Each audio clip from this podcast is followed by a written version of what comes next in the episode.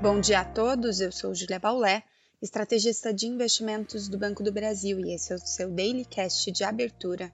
Hoje é sexta-feira, dia 4 de agosto de 2023 e a semana encerra com os dados de emprego nos Estados Unidos. O relatório Payroll referente ao mês de julho deve orientar os mercados no dia de hoje. Lembrando que o Federal Reserve manteve os próximos passos da política monetária em aberto exatamente à espera de novos dados de atividade, inflação e mercado de trabalho. Se o dado seguir muito forte, com elevada criação de vagas, alta do salário hora e taxa de desemprego abaixo do esperado, então devemos observar um aumento das apostas de nova alta de juros ainda esse ano. Caso os dados do relatório permitam a interpretação de um mercado de trabalho enfraquecendo e sentindo o peso de toda a política monetária contracionista, então a necessidade de novas altas no Fed Funds seria descartada. A reunião da OPEP+, também é esperada após anúncios ontem de novas restrições à oferta de petróleo pela Arábia Saudita e Rússia.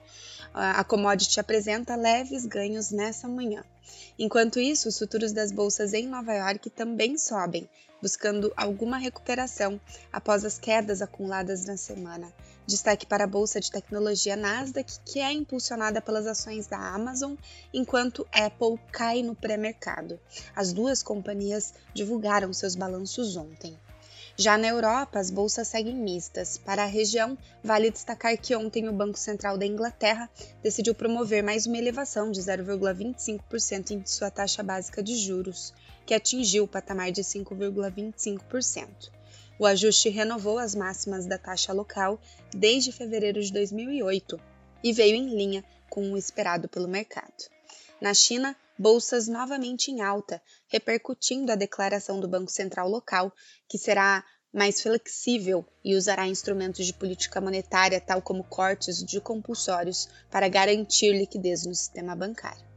Falando do pregão de ontem no Brasil, o Ibovespa cedeu 0,23% aos 120.585 pontos, enquanto o dólar subiu para R$ 4,90 no maior nível de fechamento desde 6 de julho. Na curva de juros, observamos uma inclinação com queda da parte curta e alta nos longos diante das pressões dos treasuries lá fora. Ainda as apostas para a reunião do Copom em setembro apresentam 60% de chances de um corte de 0,5% e 40% de chance de um corte mais rápido, de 0,75%. Para a abertura dos mercados locais, a melhora das bolsas nos Estados Unidos e a promessa de novos estímulos na China podem ajudar na abertura positiva do Ibovespa, com o investidor também reagindo à série de balanços corporativos, com destaque para os já divulgados balanços de Petrobras e Bradesco.